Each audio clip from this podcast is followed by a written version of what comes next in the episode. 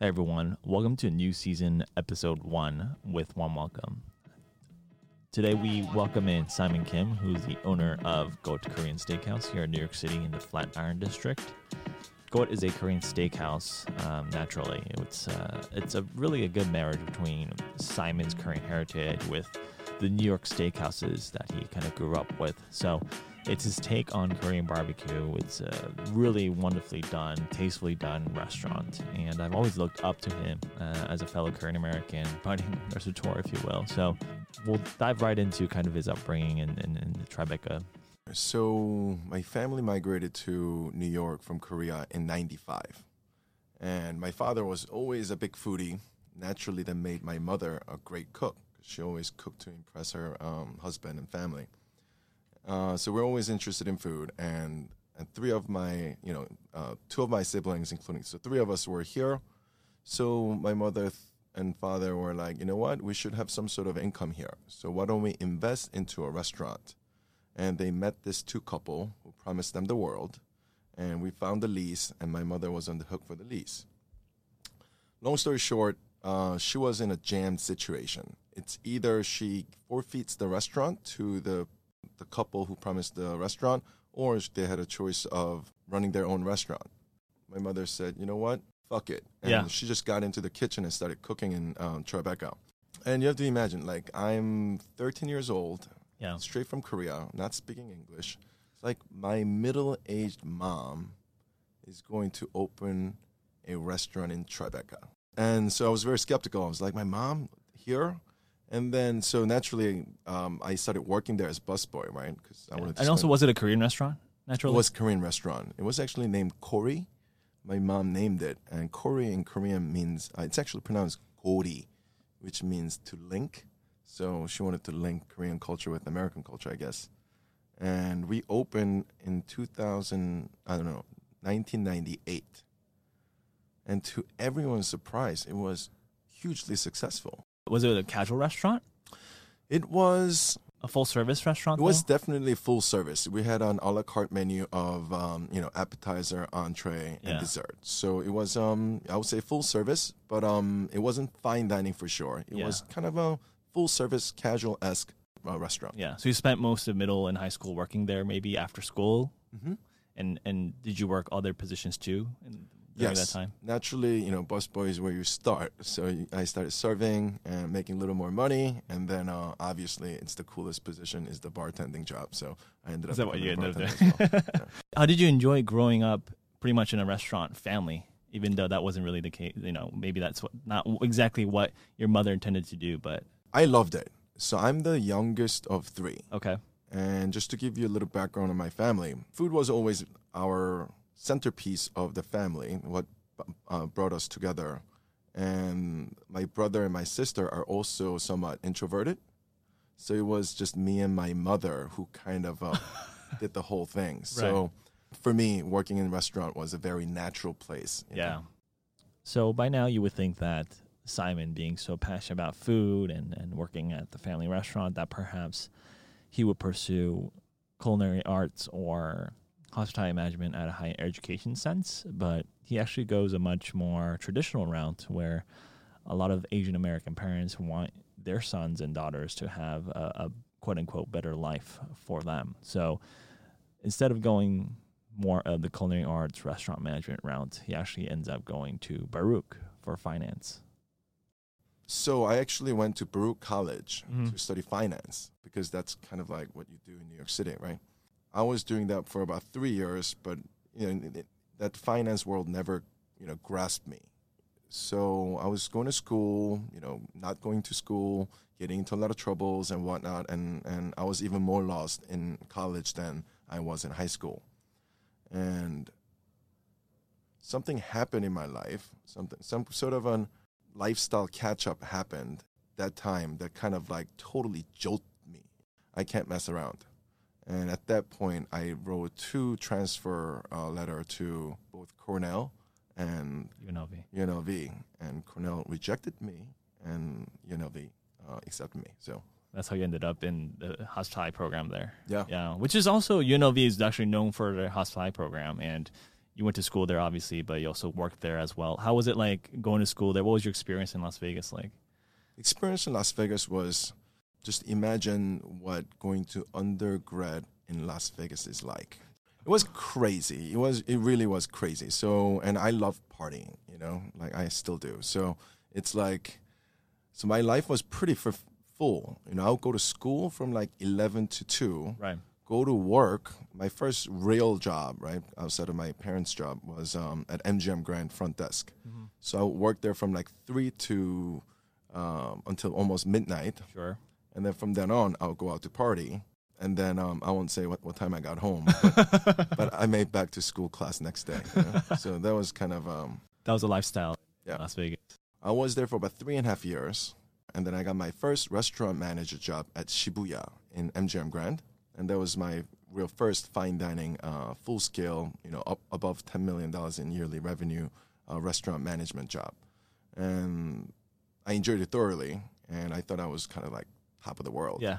But another lifestyle thing, like life shaking moment happened. You know, I got fired from the job that I thought, and and the real estate market blew up, and that's 2009. Oh yeah. Wow. Okay. So everything, so I short sold my home. Basically, literally, my best friend from um, high school actually f- flew out to Las Vegas in one way ticket and then got me out of there. So I just packed a bunch of stuff into my then car, Mini Cooper, and then literally drove from, Drove from Las Vegas. Las Vegas to New no York. And I gave my keys to my uh, uh, roommate. I, you know, and then a year and a half later, I showed like basically c'est la vie. My first job here is with uh, BR Guest, Yeah. Bluefin, right? Bluefin. Yes, and And this is the Bluefin Times Square. that's correct. It's known as it's it's a crazy operation still to this day. I mean, it's it's a busy, busy, busy restaurant, right? When we when I first started there, it was insane. Yeah. I'm not sure. I, I'm not sure if we did thirty million dollars in that year. Yeah. That's Uh, when Stephen Hanson was still running BR Guests. That is correct. Yeah. Yes, and we were doing some crazy, crazy numbers, and and I was running ten plus million dollar revenue restaurant in Las Vegas in Shibuya, but nothing prepped This me. is different, different scale. breakfast, lunch, and dinner seven days a week. Four, I think we had 350 seats, and that location. Just imagine, it's all pre-theater, so we genuinely and wholeheartedly fill every single seat of that uh, close to 400 seats in like less than 15 minutes because they all need to leave by eight o'clock. And we'll call. They all had to turn at that same time.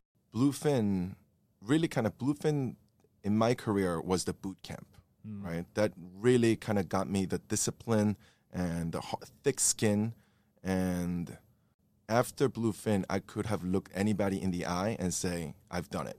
Yeah, I cried. My like all my suits were ripped apart, and my feet were sweating so much. It's like physical and mental So, yeah. breakdown. But I was able to kind of bring myself back up, and I wanted a little more uh, refined experience. Sure. So I was looking, and I applied to this restaurant called Matsugen, which is uh, Jean Georges and Matsushita brothers collaboration, uh, located literally three doors down away from Kori.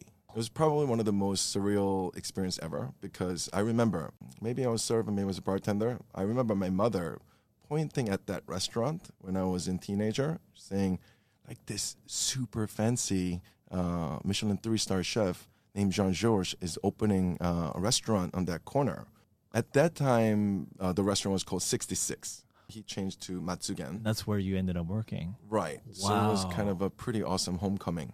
Wow. And that was a, a more of a Japanese French restaurant. Yes, actually, it was actually authentically uh, Japanese. Wow. Uh, Chef uh, Jean Georges had uh, literally not, you know, he didn't get involved in culinary aspect of it. Uh, it was um, his Japanese partners, Yeah. uh, Matsushita brothers. And I'm sure he just ran kind of the operational side of things, right? hmm How did you make this jump from being a manager, managing the restaurants, to eventually going into restaurant ownership?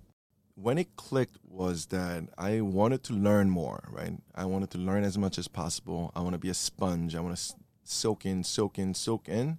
And at some point, it kind of occurred to me that it's not soaking in too much anymore. A lot of these well established places, regardless of what, when restaurant group matures, they mature into, they go from planting to harvesting, right?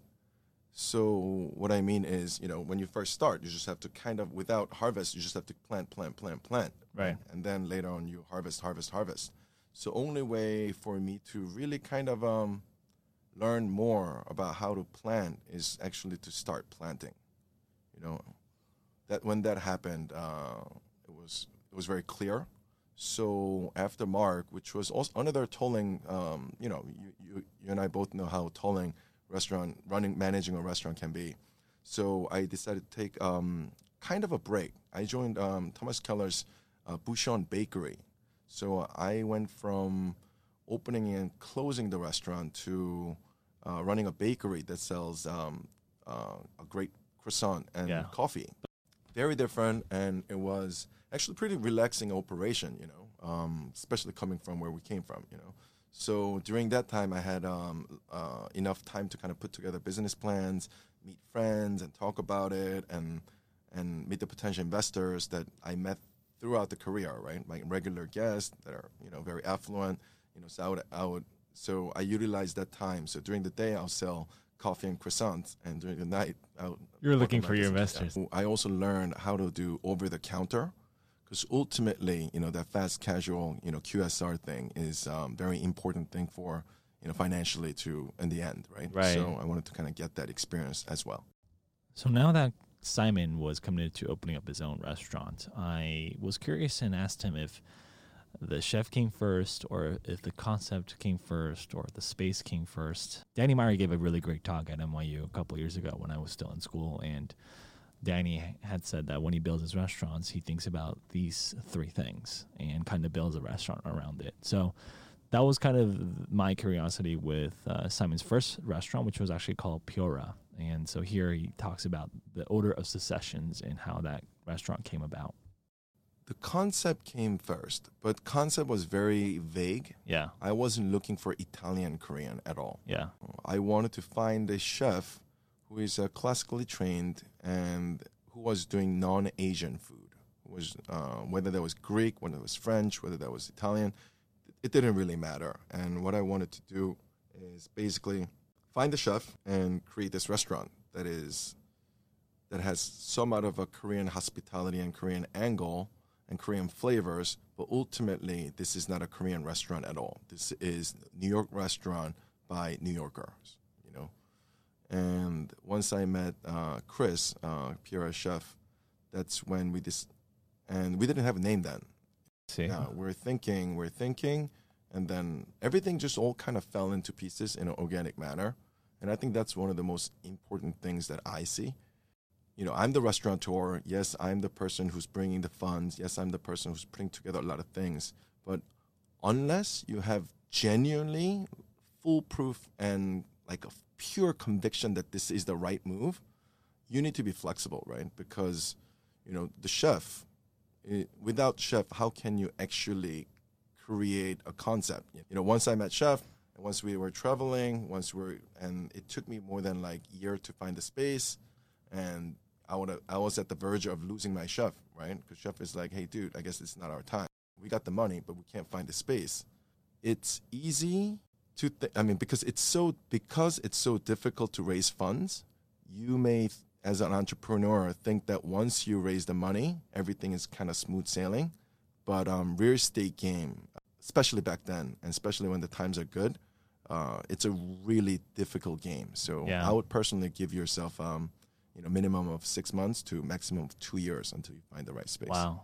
So tell us about the space that you found because I think looking back on it, it was actually a great location for what you were trying to do in the West Village. Yes, and it was magical how that happened. So this is actually a real magical story. So when I set out to open my own restaurant, I had some money in the bank. I, I, I gathered some money, and I was looking for interior designer. And I met this lady, a wonderful lady, and she was like, "Oh," and she showed me her portfolio, and she told me that um, I just designed this restaurant. Uh, you want to come and check it out? So I went to that restaurant at 430 Hudson, and it was a restaurant called the Goodwin.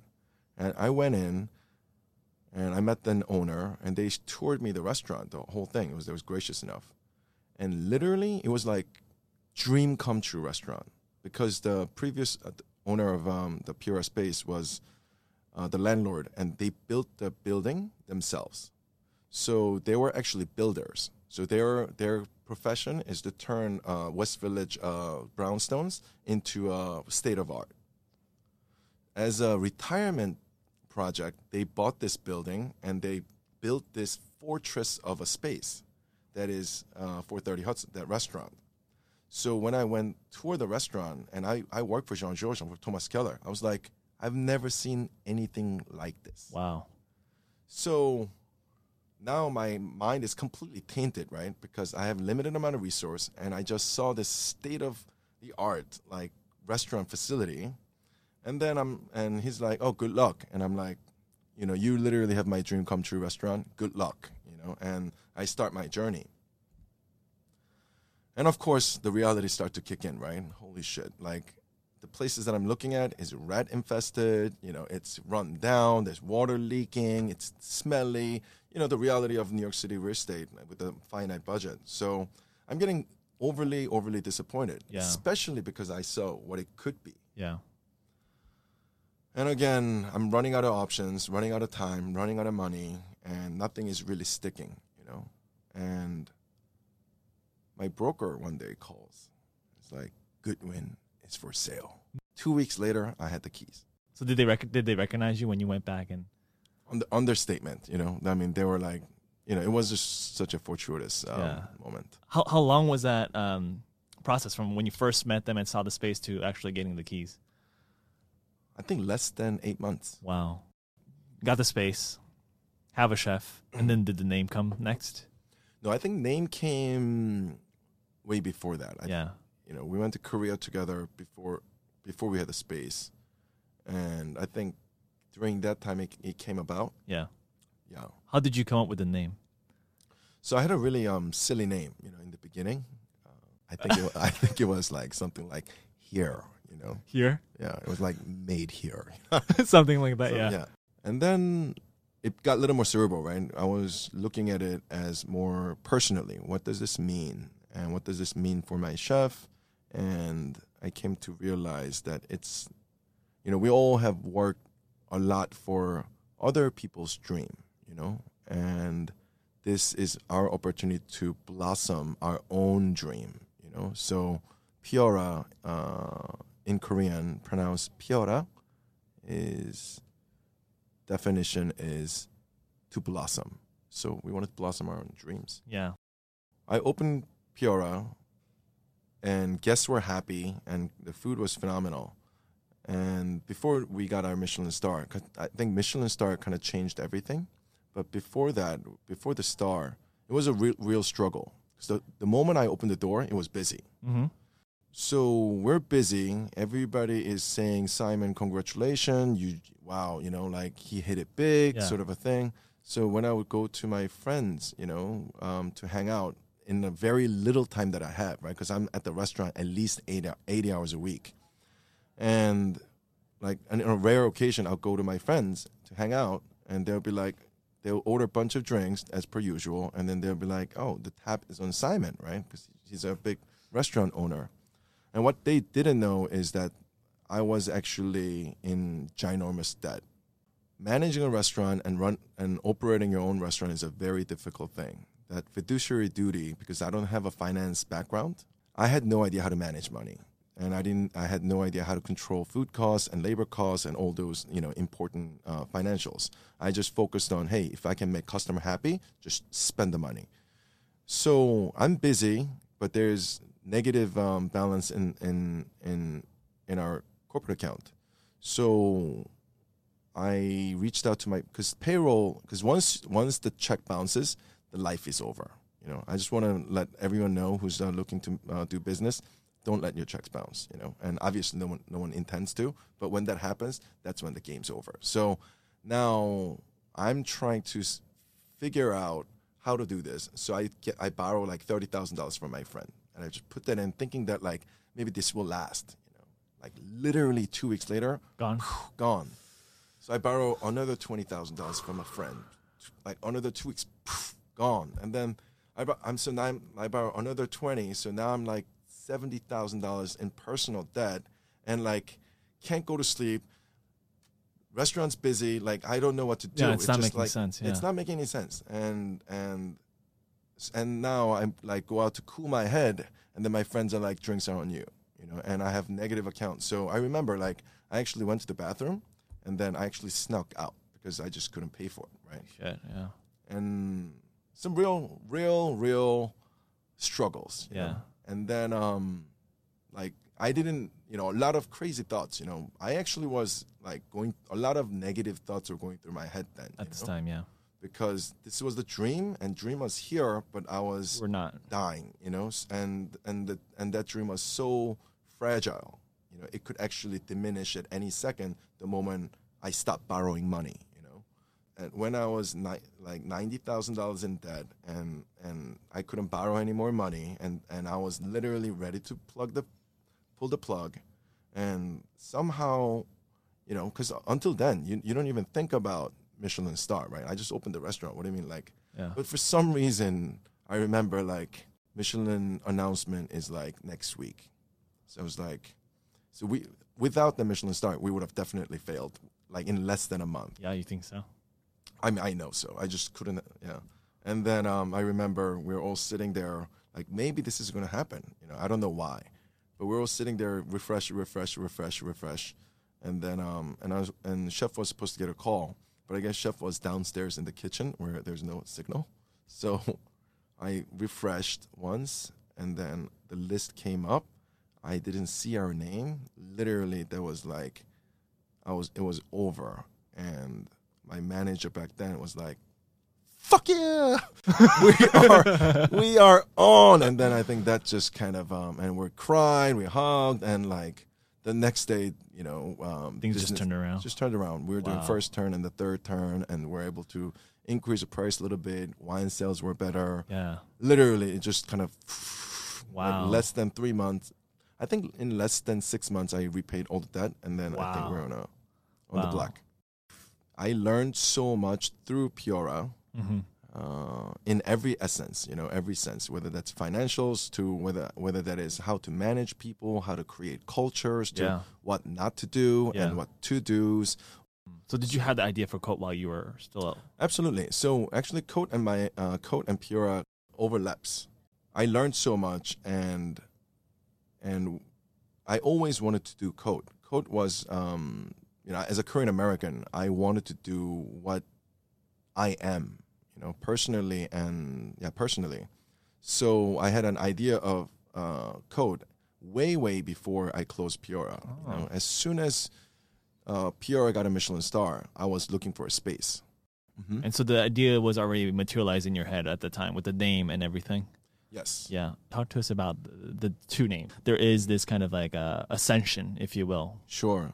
So Cote was always the, the final product. Cote and Piora is a very important thing for me. All en- entrepreneurs have a dream. Just like a flower, right? If a if dream was flower, we all work for other flowers until we are ready to blossom our own flower, right? And the beauty of flower the reason why I love flowers is, of course, you know, for the for the obvious reason that flower is beautiful. It is, um, you know, very colorful and vibrant and whatnot. But more importantly, the vibrant beauty represents all the struggles that it's not blossoming. Right uh, during the winter time, uh, plants have to shrivel up and live through and survive through. And during the drought season, it needs to like weather through that drought season and flood season. It goes through it weather weathers through all the difficulties.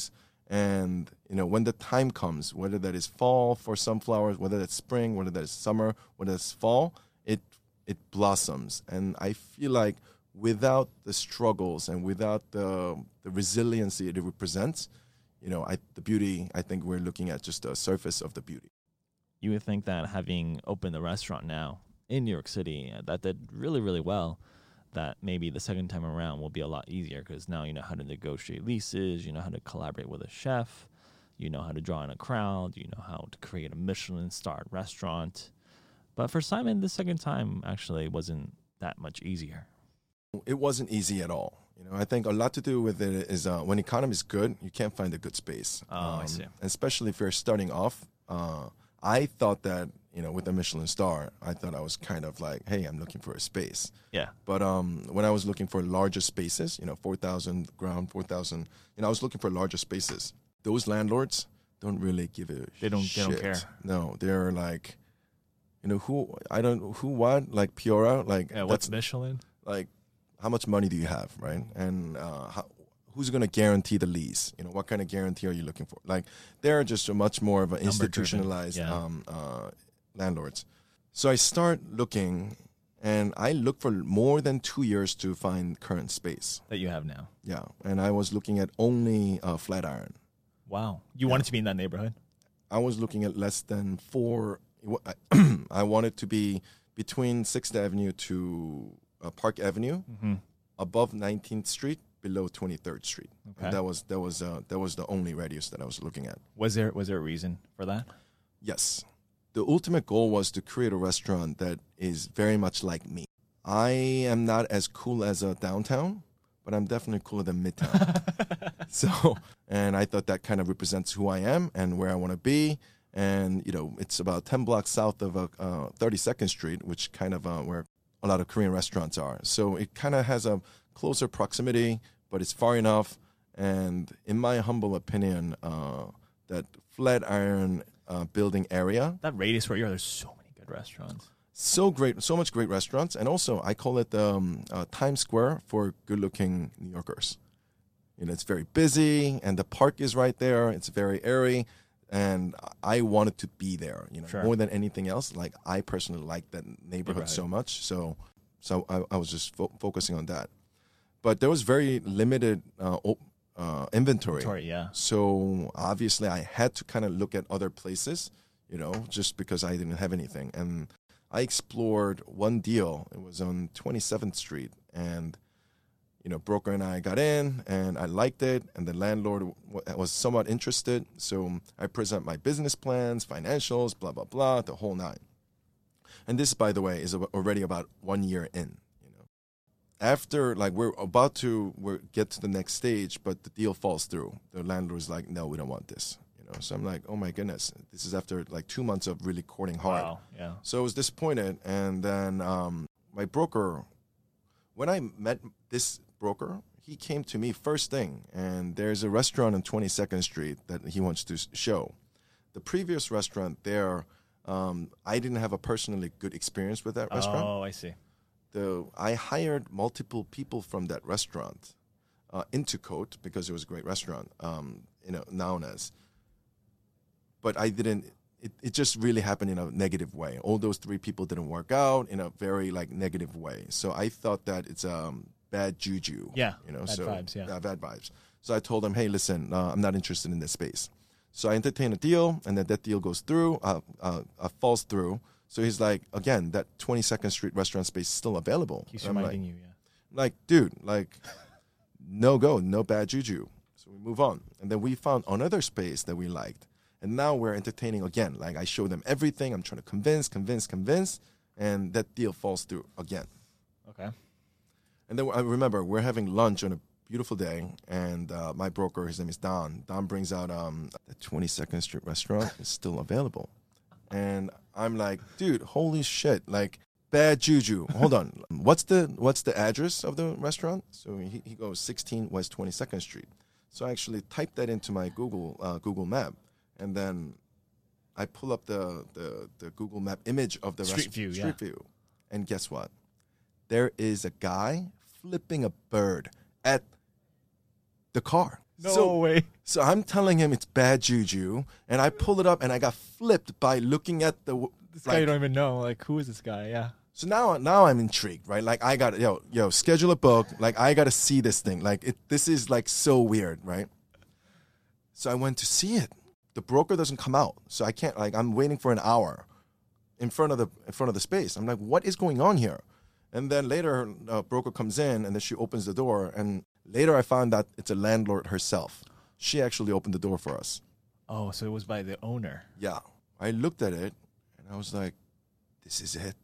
That's how it happened. When we are touring, Don was like, "Oh, you know, uh, excuse me, this is Simon Kim. You know, Simon is a Michelin star restaurant. yeah. Blah blah blah." And she literally puts her hands in front of us and say, "I don't want to hear it.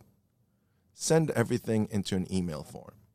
And this is a lady who came one hour late. So we're like, "What is going on?" And then, um, and then of course, I fell in love with the space.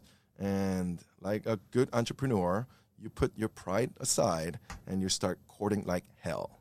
So it wasn't easy at all because uh, she was very conservative uh, uh, but fair landlord. She came actually pretty straight. You know, Simon. Actually, there's um, other restaurant group uh, that is putting in an offer.